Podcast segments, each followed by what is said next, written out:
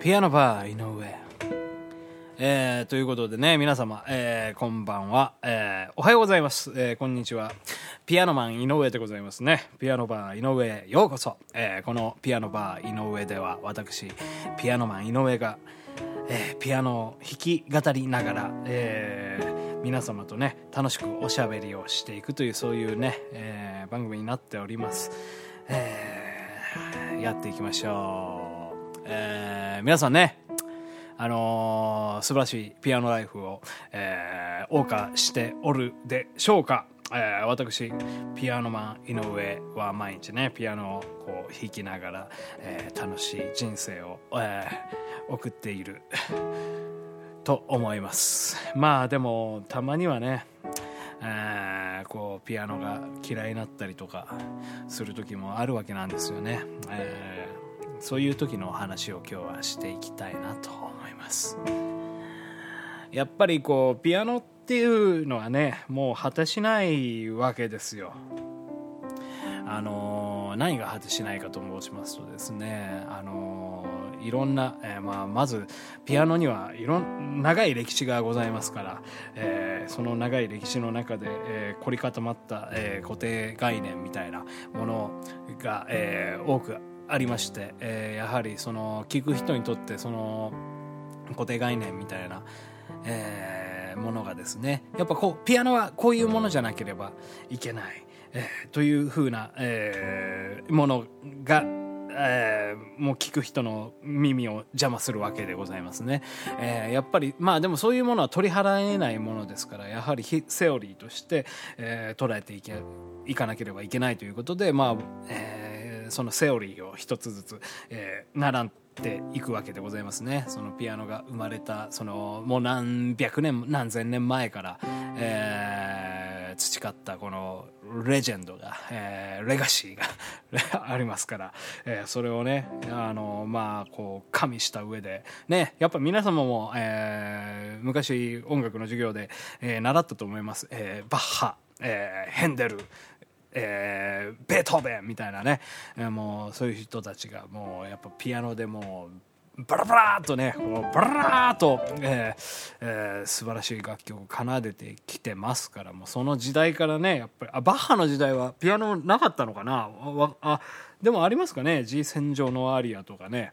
なんかそういう曲がありありますしね、うん、まああんまりよくそこら辺詳しくないんですけどね。まあ僕なんてはもう適当にやってますから、えー、まあ別にどうでもいいんですけど。まあやっぱそういうなんか固定概念みたいなものが固定観念みたいなねものがございますから。やっぱピアノっていうのはあピアノピアノを弾くのねこの人は。ピアノを弾くんだったらもうやっぱりあれよねみたいな。そういうのが絶対ありますからピアノね。皆さんちょっと想像してくださいよ、えー、あなたがピアノの、えー、コンサートに行きましたと、えー、でそこでタキシードを着た、え、七三七三分けのですね、え、まあその品のある、え、男性が出てきてえお辞儀をいたしました、え、もうそのね雅な、えー、お姿で、え、今から私の演奏を聴いてくださいとにこやかに笑って一礼をしてピアノの前に座りました。はいそれでは演奏始まります。でねこんなことをやられた日にはねドン引きじゃないですか、えー、今までのバッハやヘンデルやグレーテルグレーテルはあれだな違うやつだな。あのベートーベン。ベートーベンはどこに行ったんだみたいなね。いう感じですから。もうやっぱりなんかこうなんですか？弾けないんですけどあのテロリロリロリロリリリリリリみたいなのを期待するわけじゃないですか。ねやっぱそこを追ってからのがやっぱそのね一つのアクセントになるわけでまあやっぱそのねあの物語とかにもありありますからその起承転結というのは、えー、やっぱ「テロリロリロリロリドルルルルディル」があってからの「起承転結」みたいな、そういうやっぱりね、美しい流れっていうのをね、組んでやらなければならないというわけでございますね。えー、だからやっぱりその、いや、あの、セオリーを、えー、一つ大事にしなければいけないということがね、あの、言えるわけなんですね。それがとてもね、やっぱりもう、あの、この表現者たる、えー、ピアノマン井上からしては、あの、なかなかね、しんどいわけなんですよね。ですから、あのやっぱりその、まあ一応、僕もその、その、なん、なんですか、セオリー、みたいなのもね、あの、一応やってるんですけど、まあ、それがね、やっぱこう、しんどい時があるんですよね。なんか、俺は何のためにこう、ピアノを弾いているんだって。もっとこう、自由に表現するために、ピアノを弾きたかったんじゃないのかみたいなそういう自問自答があったりするんですけど、えー、なんかもうそういうのがねもう時々もうこうやっぱこう自我がこう崩壊するような、えー、そういう時がある時にそういうったなんか黒いマントがこう上からひらひらひらひらとこう降りてきたりするわけなんですよね。うん、そういう時にとてもなんかピアノやってて何の意味があるんだろうこれはなんていう風なことを思ったりもするわけなんですけど、えー、でもねやっぱねそれは大事なことでね、えー、日々の積み重ねでございますから、えー、なんかそれを、まあ、いやいやいややってて、えー、でもなんかあのふとした曲を、えー、演奏した時にああの時いやいややってたことが、えー、今この力になってんだなっていう思った時にああのことは決して無駄じゃなかったんだなってていうのが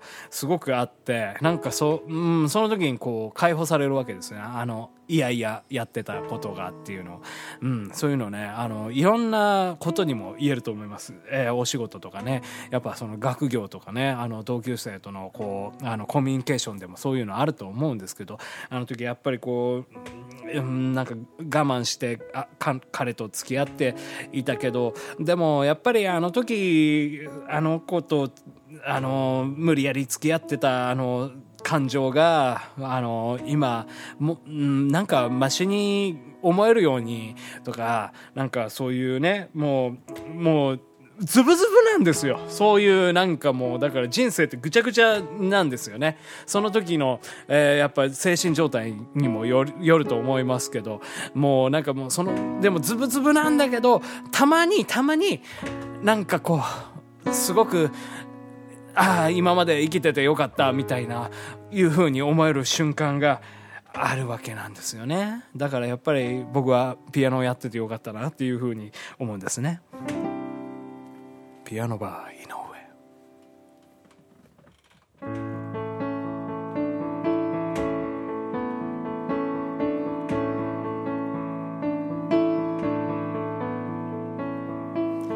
滑らかに澄んだ沢の水を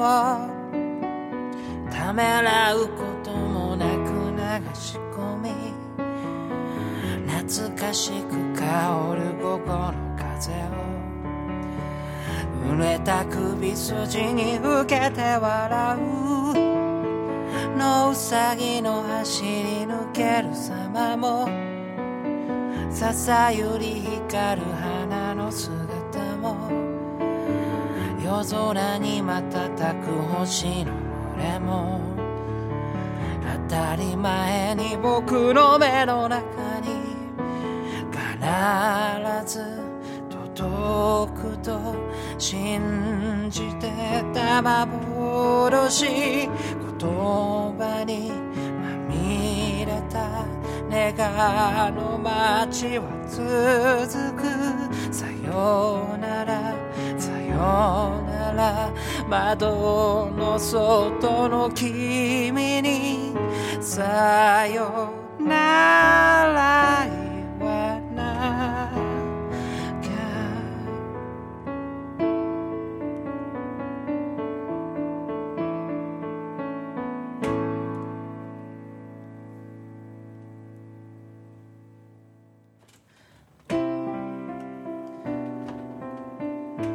えー、ピアノバー井上いかがでしたでしょうか、えー、あっという間にお別れの時間になってしまいました。